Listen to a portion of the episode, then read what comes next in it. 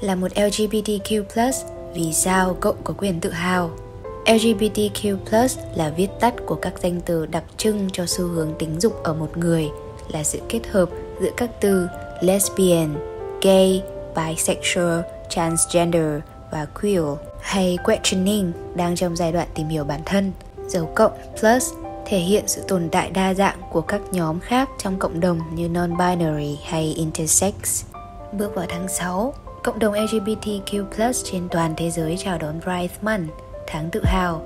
Đây là kết quả của cả một quá trình đấu tranh bình đẳng cho cộng đồng LGBTQ+. Quá trình đấu tranh ấy mang bên mình nhiều máu và nước mắt. Những chướng ngại vật lớn nhất trong cuộc đấu tranh này xuất phát từ định kiến xã hội và từ chính gia đình, bạn bè, người thân của các thành viên trong cộng đồng. Trong tập podcast Ước mơ của mẹ là gì?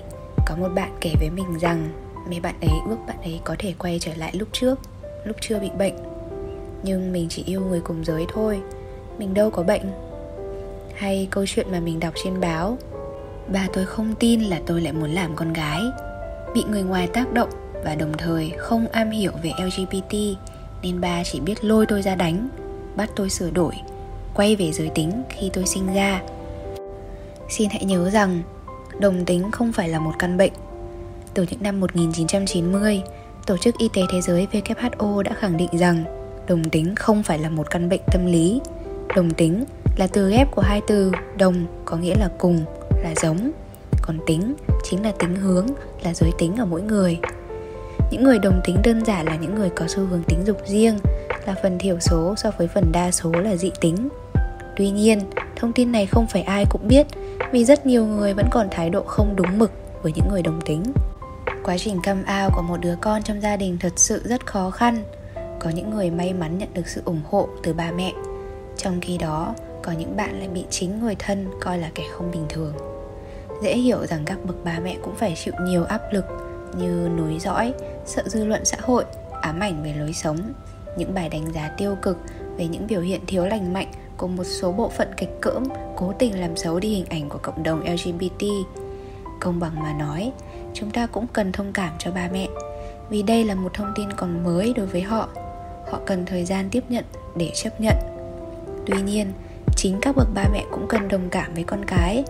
Nếu con cái đã vượt qua được mặc cảm để bộc bạch cùng ba mẹ, xin ba mẹ hãy nhìn con cái với một cái nhìn bao dung, nhân ái và nhẹ nhàng hơn. Mong được ba mẹ đồng cảm ngay lập tức sẽ rất khó.